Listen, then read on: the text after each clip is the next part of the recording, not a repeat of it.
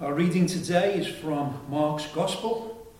Mark's Gospel, and we're beginning today at verse 22. Mark, uh, sorry, chapter 8. Chapter 8. And verse 22.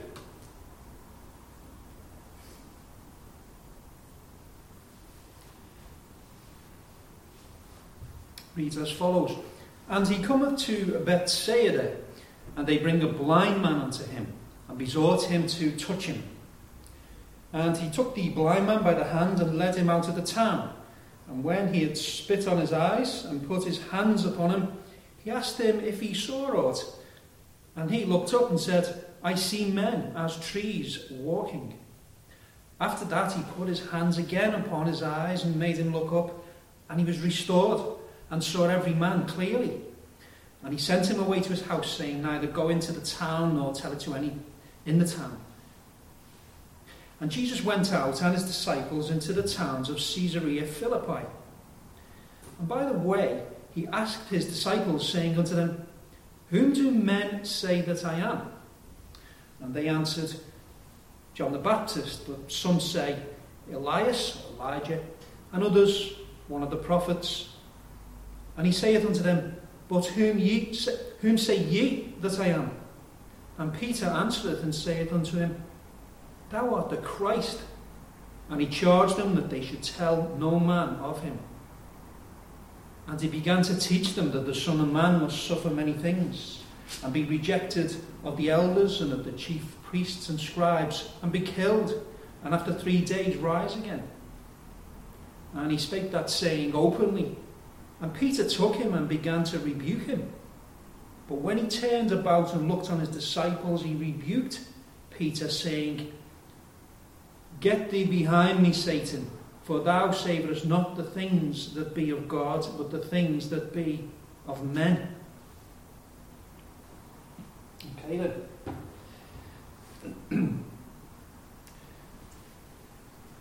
Well, I said to you last week, we were at a pivotal point in Mark's narrative. And even today, we're going to see a clear shift in Jesus' attitude as he prepares his disciples for his final days on earth. We start moving very quickly now to the final week in Jerusalem. And that week alone takes up around a third of Mark's Gospel. That's why someone described Mark's work as the story of Calvary with a very long introduction. we left the story last week with Jesus and the disciples in a boat, you may remember, and he rebuked them for their lack of understanding and their hard heartedness. Beware of the leaven of sin, he told them. Today we catch up with the missionary group as they land in Bethsaida. It's a village on the northeastern shore of the Sea of Galilee, and it's a significant place. It's where Simon Peter was from and his brother Andrew, also where Philip was from too.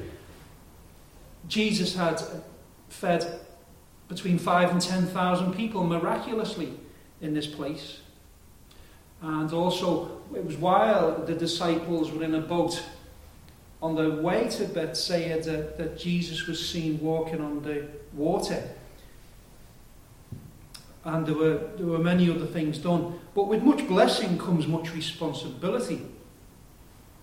Now, paradoxically, the, the more blessed you are in this life by God, the more cursed you are in the world to come should you not respond appropriately to those blessings. One of the other Gospels records Jesus railing against Bethsaida, he makes it plain that after all the miracles done there, the appropriate response from the people would be to repent. But dreadfully, he tells them that they'll fare worse at the judgment than all those infamous cities of the world like Tyre and Sodom. And adding to the list of blessings Bethsaida had received, Jesus today, heals a blind man there. You'll note, like the man on the stretcher, the one let down through the roof, that the faith of others is involved in this episode as well. Either his family or his friends brought him to Jesus and begged Jesus to heal him. And even if they've seen miracles before, even if they've been a part of them, it still takes real faith to believe a man who's blind could ever be able to see clearly just like other people. When our friends and family are ill, the usual response is that we, we pray to God for God to make them better. And so let this be an encouragement to you that if the hard-hearted, the hard-hearted people of Bethsaida had faith that Jesus could heal, so much more should we be prepared to petition God on behalf of those who we care for, who are ill or in pain. We noticed recently, did we not, Jesus' miracles are sometimes done in unusual ways. This one's also unique. It's the only one where a healing is done in two stages. So, firstly, Jesus put some spit on the man's eyes, like he did with the on the tongue of the guy who was mute. And he put, he put his hands on the man. He asked him what he saw. And the blind man reports he's regained some of his vision. He, he sees men walking about, but at the moment they just look like tree trunks. By the way, some people assume, because he mentioned, I see men that look like tree trunks, look like trees. Some people assume this man was once not blind. And they, they, they reason that, well, if he's always been blind, he wouldn't know what a tree looks like. But that's obviously not, it's not a valid assumption, is it? Blind people can get an idea of the shape of objects just through touch. And he would have, he would have leaned on many a tree his blindness, and I'm sure he was very familiar with the shape. All he's doing here is telling Jesus he sees men in the shape of tree trunks. Jesus moves on to step two anyway. He puts his hands on the man's eyes. This time, when the man looks up, he sees everything, clear as day. We shouldn't jump to conclusions about why Jesus healed in these two stages. Maybe it was just to show that he does things his own way and his way is right. But as you know, I often throw in some suggestions for you to think about and study. And so some have compared the man's physical blindness to the disciples' spiritual blindness. They were at a point where they had some spiritual vision. I mean, they've been following Jesus, they've been travelling around with him, they knew he was from God. But it's clear from what we've seen in previous weeks and what we're about to look at today, the disciples certainly needed a second touch from Jesus to give them that revelation of who he really was.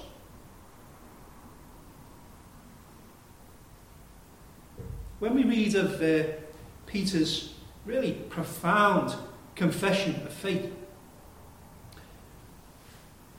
we mightn't be surprised that many have identified this as the central point in Mark's gospel. This is the first time we hear of any uh, of the disciples uh, openly stating Jesus was the Christ of God. And the thing is that the power of this confession is undermined by what follows. Jesus addresses the disciples, although it wasn't a secret meeting, public could listen in if they wanted. He starts telling them about his final days when he'll die. Peter pulls him up about it. He doesn't like what Jesus is saying and tells him so. It's almost unbelievable what he's saying. You are the chosen one of God, the prophesied Messiah, the Christ of God. But what you just said is wrong, and I'm going to enlighten you. Wow. Jesus' response was cutting, to say the least, if not savage. He's speaking to Peter but addresses him as Satan. And this raises a whole load of questions. So I'd like to take a few minutes to examine this. Well, firstly, then, some comments about the word Satan. The Old Testament Hebrew word and the New Testament Greek word are very similar to the one we use in English. In Hebrew, we find the word Satan, while in Greek it's Satana. The word is employed in slightly different ways. I'd sum it up like this. In a general sense, the word means accuser, but the context might direct us to read it as,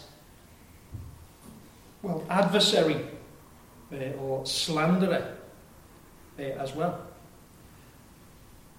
I know many people assume the word must always refer to the devil. But that's not correct.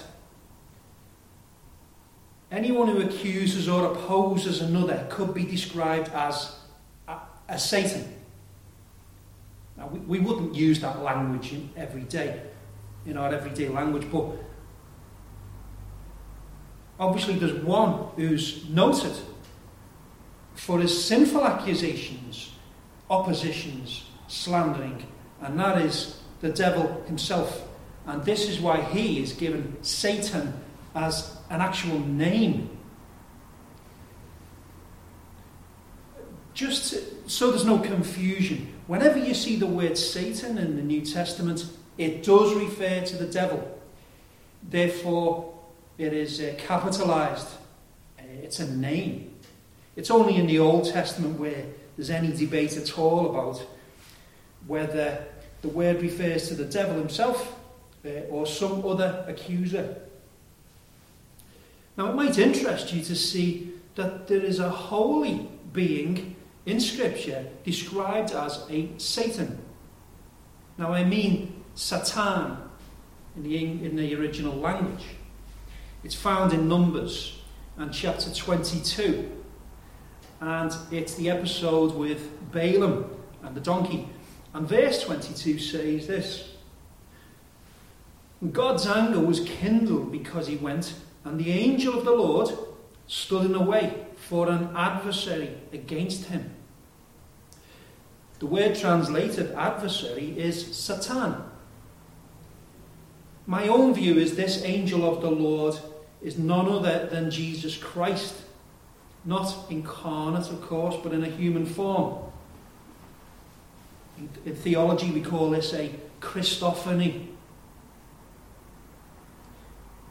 whether this was Jesus Christ or a created angel.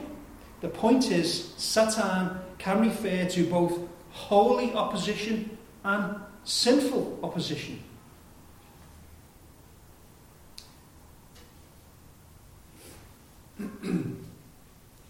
the question I think needs addressing is what Jesus meant when he said to Peter, Get behind me, Satan.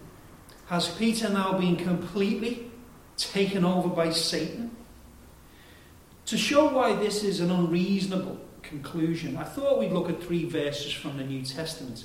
The first one is in 1 Corinthians and chapter 5 and verse 5. 1 Corinthians chapter 5 and verse 5.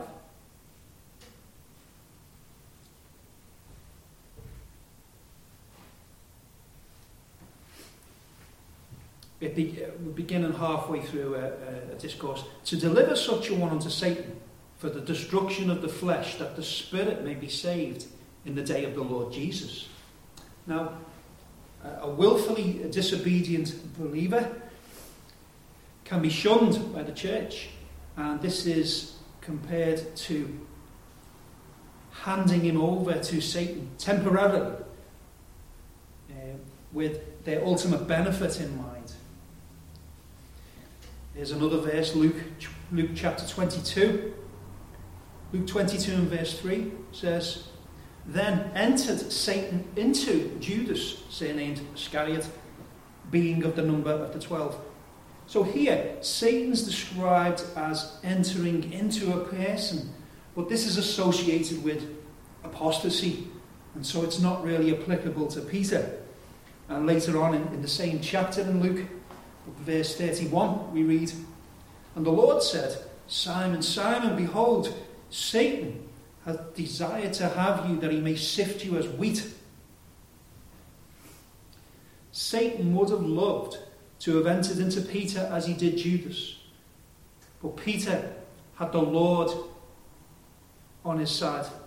Jesus told him he prayed to the Father on his behalf. And this was to assure Peter of his safety in Jesus. So those verses help us to give a little bit of a, a better perspective on what Jesus meant. So I, I'm just going to offer you three possibilities about what was meant in this rebuke of, of uh, Jesus's. So, firstly, it's possible that Satan had such an influence on Peter at that moment, they could be addressed as one. Peter had become like Satan because at that moment he was demonstrating the same attitude Satan had. As an illustration, if I, if uh, I'm not a fan of communism, Um, but if a communist, say, started preaching his socialism to me, I might try I might try to shut him up by saying, okay, okay, that's enough Stalin, and call him by the, you know, name him after uh, Joseph Stalin. So it could be that sort of uh, usage. Secondly, there's the possibility Peter was being addressed first, then Satan. Now, some of the informal translations of the Bible express it that way. However, none of the, the most accurate translations put it like that. They all say Jesus was speaking to Jesus only. A third option is the word should have been translated merely as opposing rather than uh, the name Satan. Now, given all the other references in the New Testament are translated as the name Satan, it, seem, it seems unlikely, but not impossible. But I think the first point is the right one. What I really want to talk about today actually is the identity of Jesus Christ. The questions he asks the disciples and their responses is very important. I'd like us then to consider these three things who the people of Jesus' day thought he was, who his disciples thought he was, and finally, who we think he is.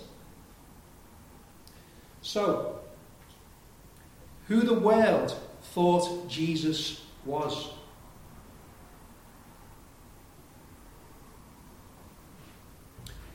I think Jesus asks these two questions to highlight that there should be a difference between what the world thinks and what the disciples think. They've been with him, they've sat at his feet and been taught. They should think differently. It's reported to Jesus that many people had a high opinion of him. Some thought he was John the Baptist, reincarnated. Remember, John had a large following. Thousands came to him to declare their repentance towards God. They marked it by subjecting themselves to John's baptism. Others thought Jesus was a reincarnation of Elijah. And he also was an important figure. He's used uh, as a representative of the whole body of Old Testament prophets. He took on the enemies of God single handedly and defeated them by the power of God. And a few thought he was a few people thought Jesus was one of the other prophets from the scriptures, or maybe a new one. We can see why people thought this way. Uh, Jesus preached the kingdom of God with power and authority, just like the Baptist. He performed miracles and was persecuted, just like the Old Testament prophets. And no one aside, except they had some revelation of God, would think Jesus to be God in the flesh uh, because he looked just like a man from down your street. So the people's conclusion, if not a spiritually enlightened one, did at least make sense from a human perspective. Well, of course, in one sense, the people were right. Jesus was a prophet. But he was so much more than that, more than they can imagine. He was the Christ, he was the Messiah. It's so strange and saddening then to hear Jesus announce he's going to be verbally and physically abused and ultimately killed by the very religious people who were most looking forward to the coming of the Messiah. Jesus wasn't taken by an angry mob of atheists to be put to death, but by some of the best of humanity in the day. He wasn't crucified because of some hasty misjudgment, but as a result of careful deliberation. His accusers, religious Satans, if you like, had the background of the finest moral and legal standards in the world. The commentator, France, he calls this the paradox of an unrecognized Messiah. They waited centuries for their Messiah, and when he stood in front of them, they did all they could to have him killed as soon as possible. The world today isn't much different. Apart from the small minority of argumentative atheists and agnostics, people generally believe Jesus existed. You can ask them if you like.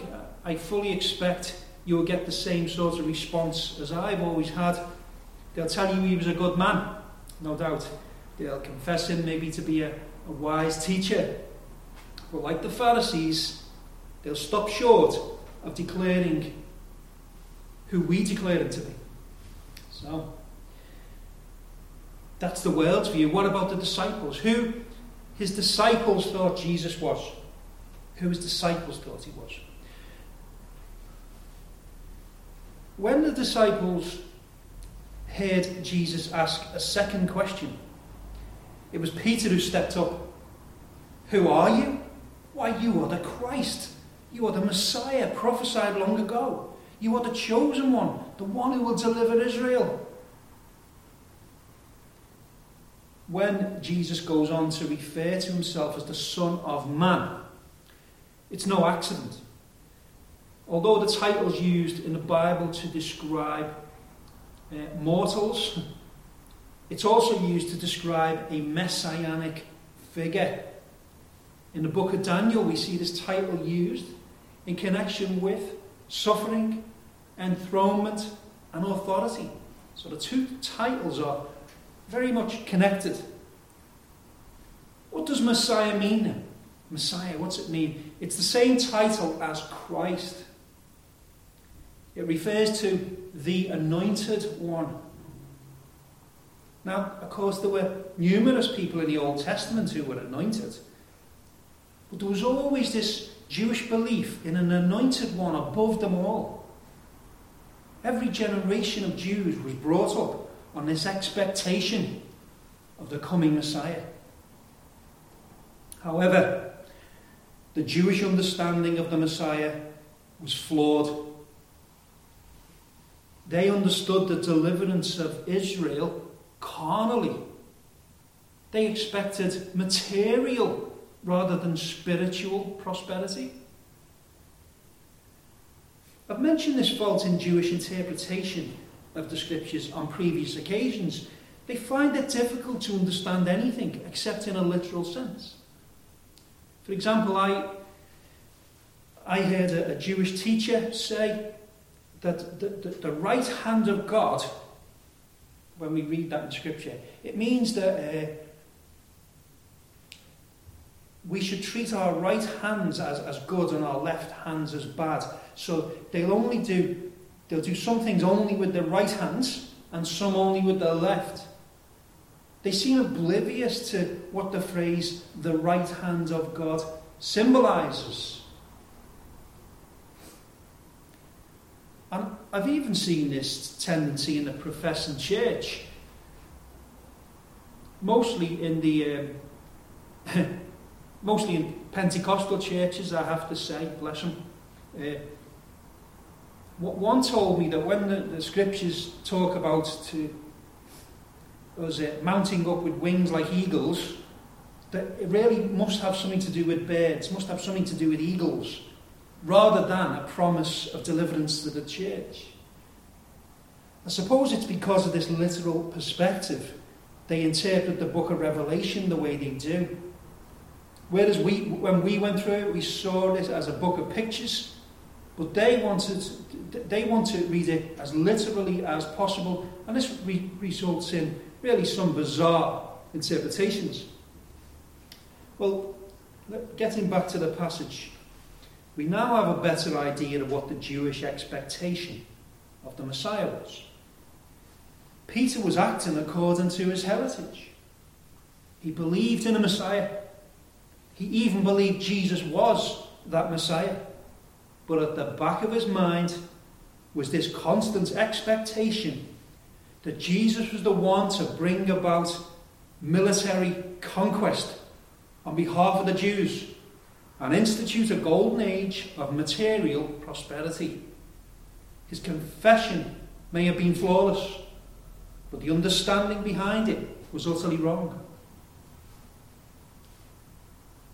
Here's the third point who do you think Jesus is? Can there be a more important question that can be posed to the whole of mankind? Who do you think Jesus is? There's a poster on the side of our church building asking the question What think ye of Christ? Who do you think Christ is? What do you think about him? A right understanding of who he is is necessary for a right relationship with him.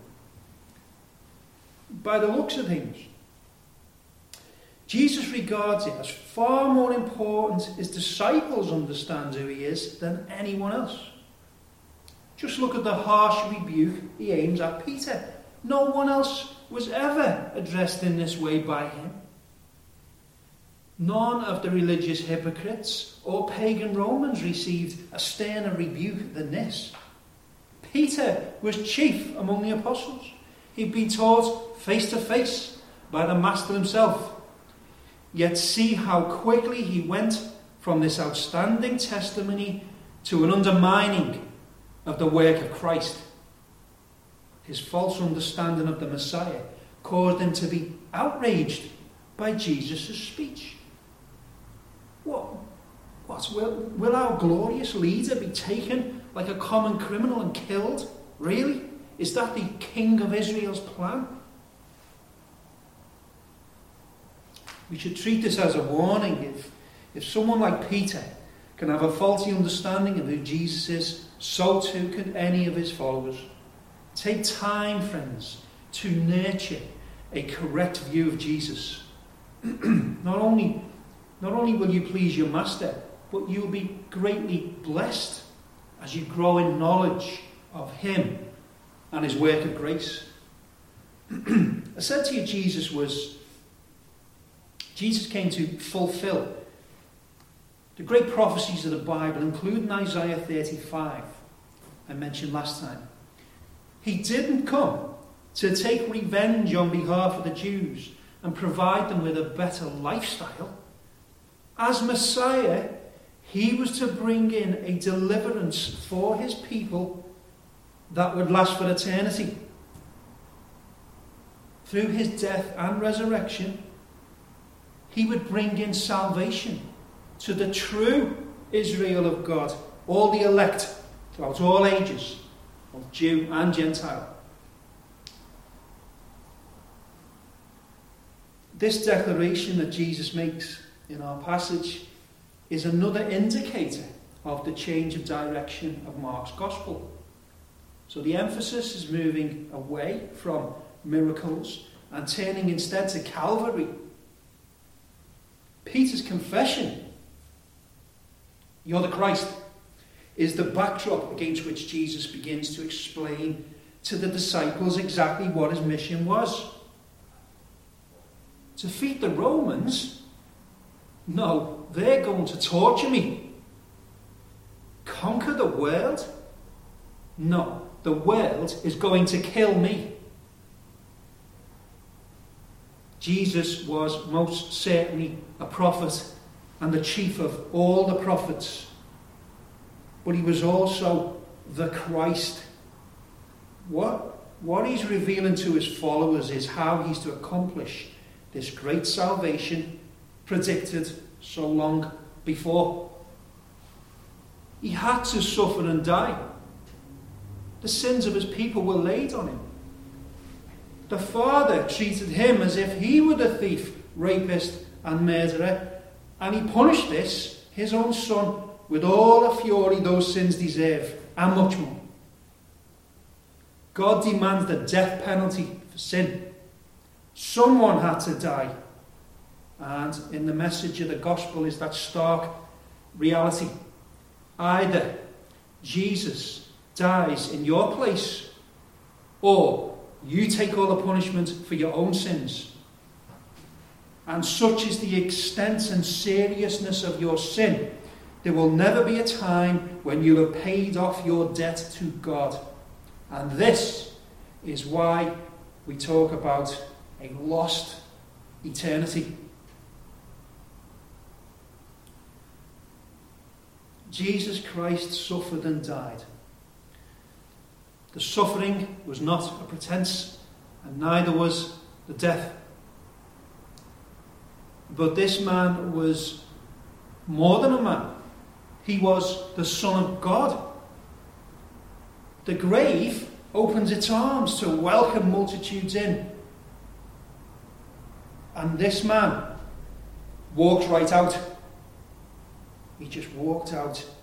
After three days, he rose again, exactly as he predicted. And having risen from the grave and ascended to heaven, he now reigns. All authority in heaven was given to him. On earth, he preached about the kingdom of God, and now he sits and reigns, showing himself as its king.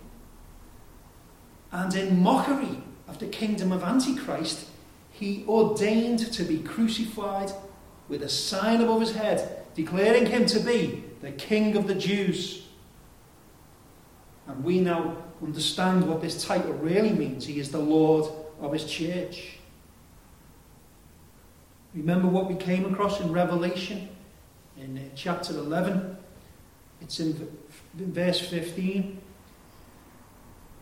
And the seventh angel sounded, and there were great voices in heaven saying, the kingdoms of this world have become the kingdoms of our Lord and of his Christ, and he shall reign for ever and ever.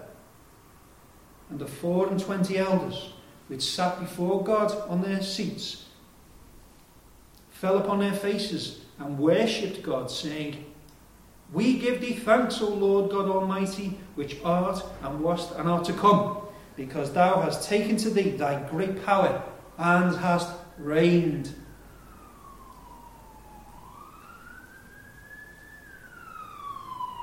And as we talk about Jesus suffering, dying, being resurrected, and reigning, I want you to remember this. We are united to him. This isn't merely a declaration that we are part of Christ's group, nor is it limited to our relationship with him in this life only. We are joined with his body. We are one with him. Theologians call this the, the mystical union with Christ. The New Testament is clear on this. Because of our union with Jesus, we're said to have experienced those things he experienced. In a way, that is hard to fathom. When he suffered and died, we suffered and died with him. When he rose from the dead, we rose again with him. And as today he reigns on high, so we reign with him. Now, to, to understand this properly is beyond me. You know, it's, it's as if I was hanging on the same cross. It, it's as if I died and shared his grave. It's as if when he marched out of the realm of Hades, he took my hand and brought me out. And it's as if I'm now sat on his very throne, ruling the world. How can I possibly relate to that? Well, that's what the scriptures say. Consider Romans 6, verses 3 and 4. Romans 6, verses 3 and 4 says, Know ye not that so many of us as were baptized into Jesus Christ were baptized into his death? Therefore, we are buried with him by baptism into death, that, like as Christ was raised up from the dead by the glory of the Father, even so we also should walk in newness of life. The work of the Holy Spirit is, uh, it's described, when he converts a person, it's described as a baptism. And the, the water baptism we subject ourselves to is not the true baptism itself, but a picture of it. And when the Holy Spirit does his work in a man or a woman or a child, this mystical union is formed. And in this union, our punishment, our sin, falls on Christ. And his holiness is applied to us.